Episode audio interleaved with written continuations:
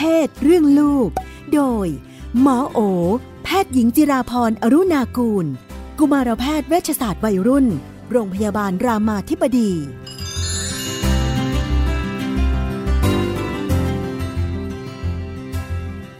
ในช่วงเรื่องเพศเรื่องลูกดิฉันก็อยู่กับคุณหมอโอนะคะสวัสดีค่ะสวัสดีค่ะพี่นุ่นมาดูสารพันปัญหาครอบครัวอันนี้เรียกว่าไม่ใช่ปัญหาแม่แม่ลูกๆพ่อพ่อลูกๆสักทีเดียวเนาะเป็นประเด็นที่ไปได้เจอประสบการณ์จากคนรอบข้างแล้วก็บังเอิญได้ดูในในสื่อด้วยเออก็เลยเอ๊ะเอ๊ะขึ้นมาเนาะเออว่าเอ๊ะเหมือนมันมีหลายคนที่ในช่วงวัยเด็กเนี่ยเขาผ่านประสบการณ์การถูกละเมิดทางเพศเนาะเออแล้วก็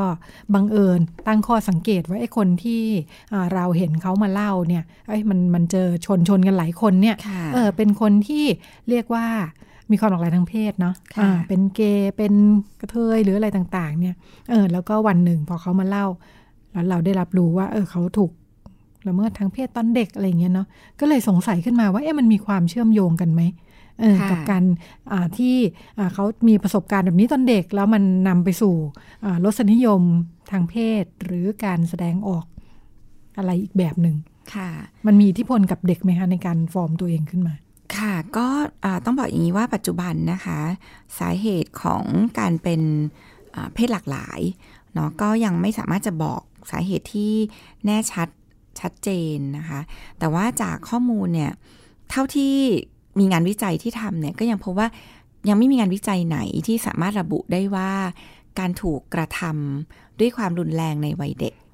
ไม่ว่าจะเป็นทางด้านการกระทำทางด้านเพศนะคะนำไปสู่การเป็นเพศหลากหลายหรือนำไปสู่ต่อเรื่องของรสนิยมทางเพศนะคะเอ่อแม้นมันก็จะเป็นคล้ายๆเป็นความเชื่อที่เราอาจจะบอกต่อๆกันมาพี่นุ่งคงได้ยินว่าถูกข่มขืนแล้วก็เลยกลายเป็นทอมอะไรอย่างเงี้ยคือบางทีมัน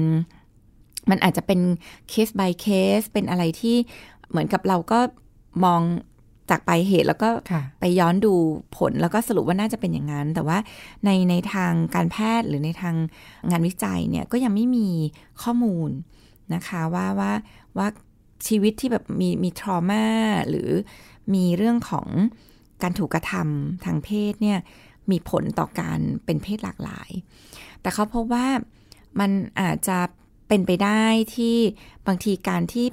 เป็นเพศหลากหลายอาจจะทำให้มีความเสี่ยงในการที่จะถูกกระทำนะคะถูกล้อแกล้งรังแกง่ายกว่าเด็กทั่วไปอาจจะถูกกระทำทางเพศง่ายกว่าเด็กผู้ชายทั่วไปเมื่อเทียบกันงั้นเนี่ยก็คิดว่าอาจจะคือไม่ไม่ไม่ไม่สามารถจะบอกได้ว่าถูกทำทางเพศทำให้มาเป็นเพศหลากหลายคิดว่าไม่ไม่มีข้อมูลทางงานวิจัยที่บอกในเรื่องนี้กลายเป็นเรื่องแบบว่าเป็นเหตุกับผลสลับกันเนอะอาจจะ อ, อาจจะเป็นอย่างนั้นก็ได้เหมือนกับที่เราชอบพูดกันว่า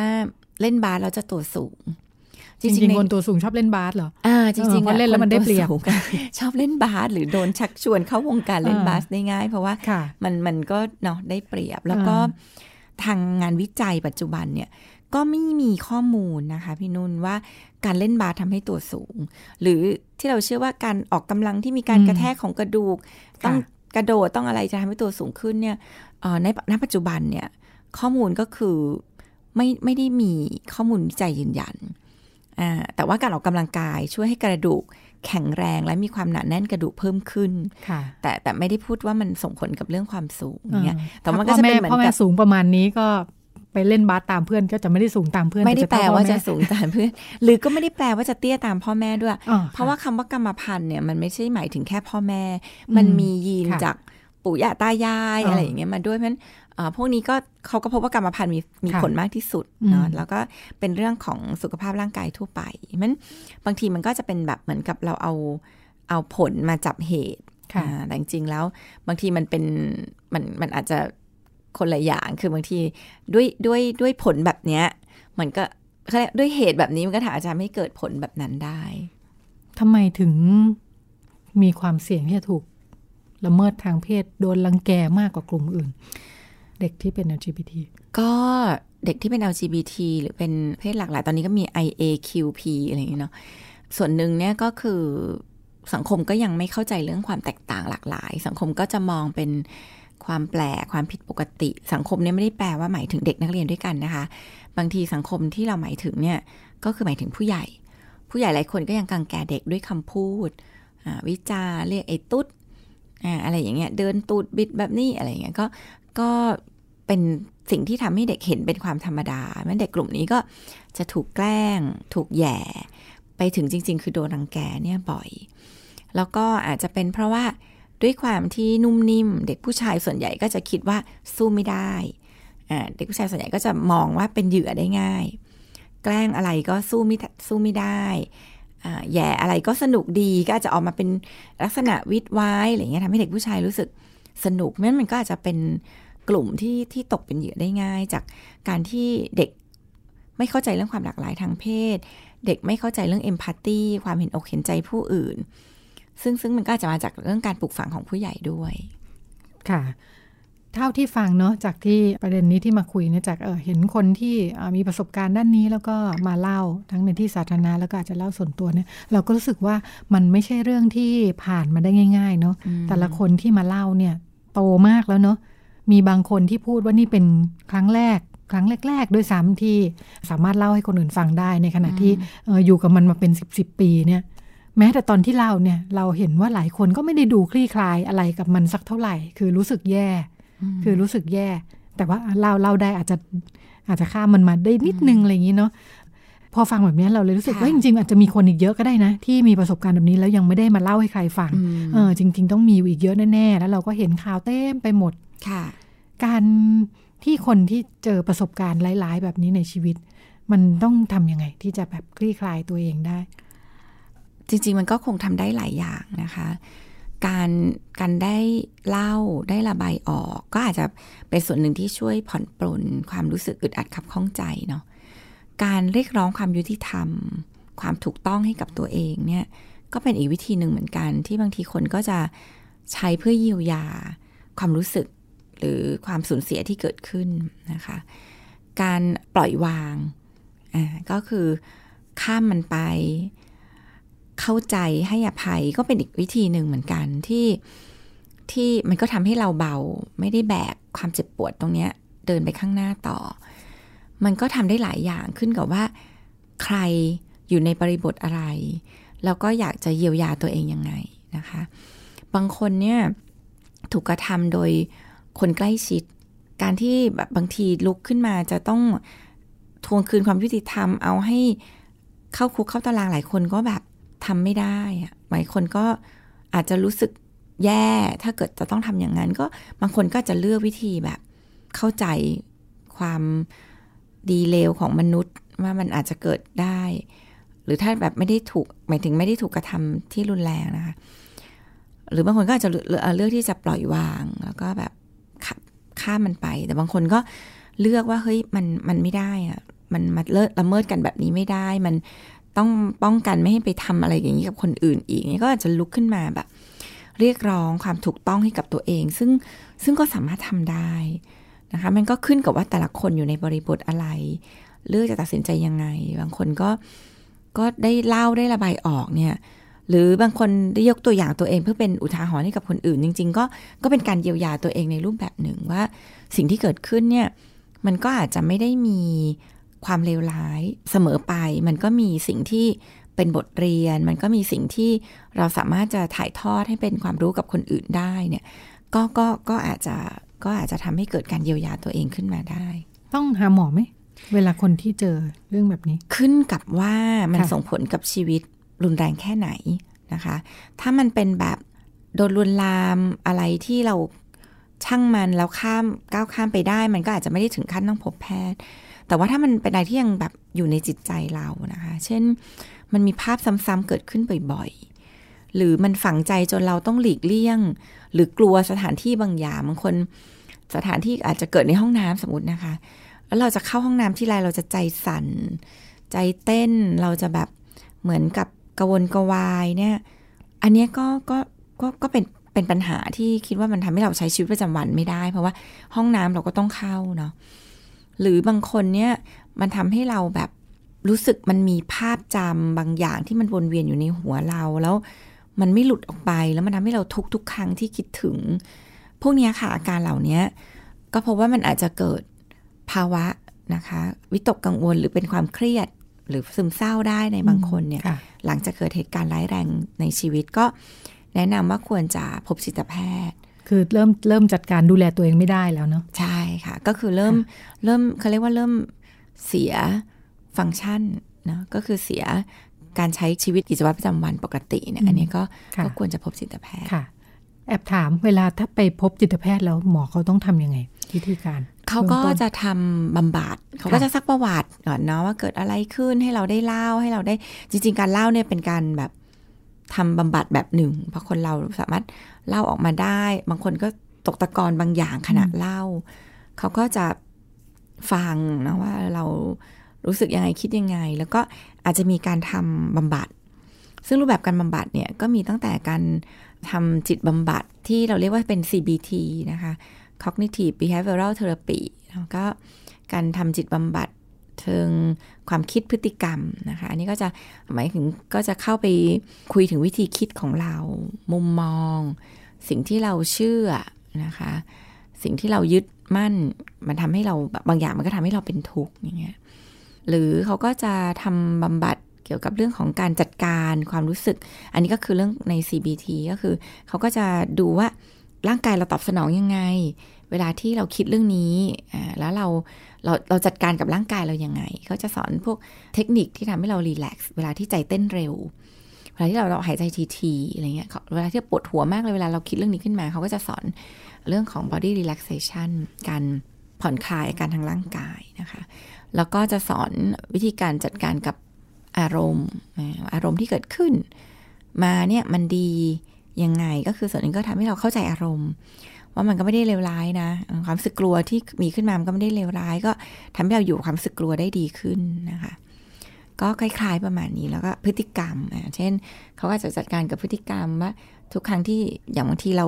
มีภาพนี้ขึ้นมาในหัวแล้วเราก็ไม่กล้าเดินเข้าไปในห้องน้ำเนี่ยเราก็จะเอ๊ะทำยังไงทำให้เราแบบสามารถที่จะดำรงชีวิตแบบปกติได้ยังสามารถที่จะเดินเข้าห้องน้ำอะไรที่จะช่วยเราที่ทำให้เราเดินก้าวขาเดินเข้าห้องน้ำไปได้อีกอาจจะเริ่มจากเอาเพื่อนไปด้วยอะไรเงี้ยคือมันก็จะมีวิธีการที่ทำให้เราแบบจัดการกับทั้งความรู้สึกจัดการกับความคิดจัดการกับการตอบสนองของร่างกายจัดการกับอารมณ์เพราะบางคนก็อาจจะไม่ได้ไม่ได้เชื่อมโยงได้โดยตรงว่าสิ่งที่ตัวเองเป็นอยู่ตอนนี้อาการต่างๆมันเกิดมาจากสาเหตุอะไรอย่างเคยจำได้ว่าเคยมีมีน้องคนหนึ่งที่ถูกละเมิดทางเพศตอนเด็กเหมือนกันแล้วเขาก็เข้าใจว่าเขาจัดการมันเรียบร้อยไปแล้วเนอะแต่พอเป็นวัยรุ่นขึ้นมาเนี่ยเขามีอาการซึมเศร้าแล้วก็พอไปพบคุณหมอเนี่ยถามกันไปซักกันไปซักกันมาเนี่ยทำให้พบว่าเรื่องนี้เป็นประเด็นที่ที่ยังอยู่กับเขาเรื่องการที่เขาถูกละเมิดแต่ก็เหมือนว่าต้องต้องเจอตรงนี้ก่อนก็จะคลี่คลายมันได้อย่างเงี้ยใช่ใช่คือจิตแพทย์เขาก็จะเหมือนเข้าไปหาว่ารากของความรู้สึกรากของอารมณ์ที่เกิดขึ้นจริงๆมันมีมันมีความคิดนะมันมีความเชื่อมันมีมุมมองมันมีความคาดหวังบางอย่างที่ซ่อนอยู่ภายใต้สิ่งเหล่านั้นเพราะฉะนั้นเนี่ยเขาก็จะทำให้มันชัดขึ้นมาเพื่อให้ให้เราเข้าใจตัวเรามากขึ้นว่าอ๋อบางอย่างพอเราปรับมุมมองความรู้สึกเราก็เปลี่ยนบางอย่างเราปรับความเชื่อหรือมาตรฐานบางอย่างหรือความคาดหวังบางอย่างในใจเราเนี่ยพอมันปรับได้เนี่ยความคิดเราก็เปลี่ยนอย่างเงี้ยค่ะการการถูกละเมิดทางเพศในช่วงวัยอายุเท่าไหร่เนี่ยมันมีผลมากน้อยต่างกันไหมคะก็ต่างเดี๋ยวนี้ดูแบบโดนโดนทุกช่วงอายุเลยเนาะอ่าใช่ใช่จริงๆมันไม่ใช่แค่ช่วงอายุนะคะมันก็จะเป็นเรื่องของการปรับตัวของเด็กแต่ละคนต่อปัญหาที่เกิดขึ้นบุคลิกพื้นฐานของเด็กแต่ละคนการช่วยเหลือของคนรอบข้างขณะที่เกิดเหตุการณ์เนี่ยสิ่งเหล่านี้มีผลต่อผลลัพธ์ที่เกิดขึ้นต่อการถูกละเมิดครั้งนั้นทั้งหมดนะคะนี้ถามว่าวัยไหนยังไงเนี่ยมันมันอาจจะไม่ได้บอกได้โดยตรงคือวัยเด็กเนี่ยก็เป็นวัยที่ค่อนข้างเปราะบางเนาะแต่เดียวกันถ้าเด็กมากๆบางอย่างก็จำไม่ได้แจ่มชัดเมื่อโตขึ้นแล้วก็มันก็ขึ้นกับความรุนแรงด้วยพี่นุ่นคือถ้ามันแบบวัยเด็กแต่รุนแรงอ่ะมันก็มันก็ส่งผลกระทบต่อการแบบมองโลกการใช้ชีวิตไปในระยะยาวได้ผู้ใหญ่บางคนก็อาจจะแบบ ปรับตัวมีวิธีคิดหรือวิธีการโคปได้มากกว่ามันก็ขึ้นอยู่กับความรุนแรงที่เกิดขึ้นด้วยว่าความรุนแรงที่เกิดขึ้นแค่ไหนและเป็นใครมีตัวแปรหลายอย่างมันมีตัวแปรหลายอย่างถ้าแบบว่าเด็กๆถูกกระทำแล้วคนบอกว่าไม่เป็นไรเด็กอยู่เดี๋ยวลืมวิธีนี้ใช้ได้ไหมวิธีคิดจริงๆเราไม่ควรเนาะไม่ควรทำเป็นเพิกเฉยแล้วให้เด็กลืมเพราะหลายครั้งมันถูกเก็บแล้วมันไปทำงานกับจิตใต้สำนึกมันก็ออกมาเป็นพฤติกรรมบางอย่างที่เข้าใจไม่ได้เพราะฉะนั้นในทางช่วยเหลือจริงๆเราพยายามจะทำให้เด็กปลดปล่อยมันออกผ่านการเล่าเรื่องไม่ว่าจะเป็นผ่านการเพลโรผ่านการเล่นบางคนใช้แซนใช้ทรายเข้ามาแบบทำบำบัดให้เด็กสามารถเล่าเหตุการณ์ที่เกิดขึ้นเพื่อให้มันเวลาที่เล่าเนี่ยบางทีมันจะเข้าใจความรู้สึกมันจะมันจะเข้าใจวิธีคิดตัวเองตอนนั้นมันจะปลดปล่อยตัวเองได้บางอย่างไว้ที่เราเคยคิดเอาไว้ว่าเราต้องยอมจริงๆเราไม่ต้องก็ได้นะเรามีทางเลือกอื่นอะไรเงี้ยบางทีการเล่าออกมาหรือการทำความเข้าใจกับเหตุการณ์ที่เกิดขึ้นเนี่ยกลับช่วยเด็กได้มากกว่าการที่พยายามทำให้เด็กลืมๆไปหรือไม่พูดถึงเพราะจริงๆหลายครั้งคนเราไม่ลืมและบังคับให้เราลืมไม่ได้คนที่คนที่เป็นเป็นผู้กระทำไปละเมิดคนอื่นเนี่ยโดยเฉพาะเด็กๆอะไรเงี้ยเนาะเป็นไปได้ไหมว่าหรือหรือจำเป็นหรือเปล่าว่าเขาอาจจะเป็นคนที่เคยถูกทำแบบนี้มาก่อนในวัยเด็กไม่ได้จำเป็นว่าเขาจะต้องเป็นคนถูกกระทำมาก่อนแต่ว่าก็เป็นไปได้ที่คนเคยถูกกระทำมาก่อนในวัยเด็กก็อาจจะมีคล้ายๆว่าส่งผลต่อจิตใจบางอย่างเนาะบางคนรู้สึกเหมือนตัวเองเป็นคนที่ไม่มีอำนาจเป็นผู้แพ้ก็อาจจะใช้อำนาจในเชิงแบบเนี้ยเพื่อจะควบคุมคนอื่นทำให้รู้สึกว่าตัวเองแบบก็จริงๆก็มีอำนาจเหมือนกันควบคุมได้แต่เด็กเล็กเท่านั้นแต่ว่าก็อาจจะควบคุมเด็กที่ควบคุมได้แม้บางทีมันก็ส่งผลในระยะยาวเหมือนกันกับการถูกกระทำหรือบางคนก็การถูกกระทำก็ทำให้เกิดความก้าวร้าวทำให้รู้สึกว่าคนอื่นก็ต้องได้รับเหมือนที่ฉันเคยถูกได้รับมันจะได้ยุติธรรมมันจะได้แฟร์มันจะได้เยียวยาความรู้สึกการเป็นผู้ถูกกระทำของตัวเองมันมันก็เป็นไปได้ที่คนที่เคยถูกกระทำเนี่ยก็จะลุกขึ้นมาเป็นผู้กระทำซึ่งอันนี้มันก็ไม่ใช่แค่เรื่องของการถูกล่วงละเมิดทางเพศนะคะมันก็เจอได้หมดตั้งแต่เรื่องของบูลลี่เนาะหรือเด็กที่ถูกเลี้ยงดูด้วยความรุนแรงเนี่ยเขาก็พบว่ามักจะโตไปเป็นผู้ใหญ่ที่ใช้ความรุนแรงกับลูกเพราะว่าสมองมันเรียนรู้ผ่านการแบบซึมซับผ่านรูปแบบของการที่ตัวเองได้เจอมาเพราะฉะนั้นมันก็เป็นโอกาสที่จะพัฒนาเรื่องของความรุนแรงได้อันนี้นึกง่ายที่สุดเลยนึกถึงเวลารับน้องเลยเนาะแบบว่ารุ่นพี่รับน้องฉันแบบนี้เดี๋ยวฉันฉันต้องรับน้องเออเอาคืนกับน้องแบบนี้อ่าฉันต้องแบบว่าฉันก็ต้องฉันก็ต้องได้สิ่งนั้นแบบน้องก็ต้องได้ความยุติธรรมอีกแบบนึงไปทวงกับอีกคนนึงใช่ใช่ใช่ซึ่งอันเนี้ยค่ะมันก็เป็นสิ่งที่เราเจอได้ว่ามันก็มาเป็นเหมือนวงจรที่เกิดขึ้นถ้าถ้าแกะไม่ออกเขาก็จะคิดอย่างนี้จริงๆใช่ไหมใช่เออเวลาคนที่แบบเอาไปถูกจับมาว่าไปละเมิดคนอื่นอย่างเงี้ยเราก็ไม่รู้ว่าเขาเขามีวิธีดูแลเรื่องนี้หรือเปล่านอกจากเรื่องการลงโทษเอาผิดทางคดีใช่จริงๆมันมันไม่ใช่แค่แบบให้รับโทษอะจริงๆคนเหล่านี้ก็ควรได้รับคำช่วยเหลือเขาควรจะได้รับการบำบัดควรได้รับการดูแลนะคะควรได้รับการ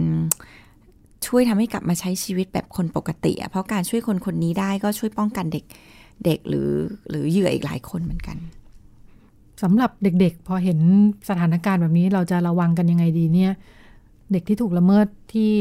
รับรู้กันมาก็คนใกล้ตัวผู้ใหญ่รอบข้างทั้งนั้นเลยเนาะก็สอนความเป็นจริงนะคะความเป็นจริงจริงๆเนี่ยคือพ่อแม่ทุกคนก็ไม่ได้รักลูกหลายครั้งเนี่ยผู้กระทำเองเนี่ยก็เป็นคนใกล้ชิดเป็นคนใกล้ตัวเราก็ต้องบอกเด็กๆว่าเออเนี่ยมันก็มีความไม่ปลอดภัยเกิดขึ้นได้ทุกที่ความปลอดภัยเนี่ยไม่ได้แปลว่าต้องเป็นเพศตรงข้ามด้วยบางทีเพศเดียวกันก็มีการล่วงละเมิดกันได้เราก็รู้ว่าเดี๋ยวนี้มันก็มีเรื่องของเรื่องทางเพศที่หลากหลายสอนเด็กให้เข้าใจสิทธิเนื้อตัวร่างกายของตัวเองตัวของเราเรามีสิทธิ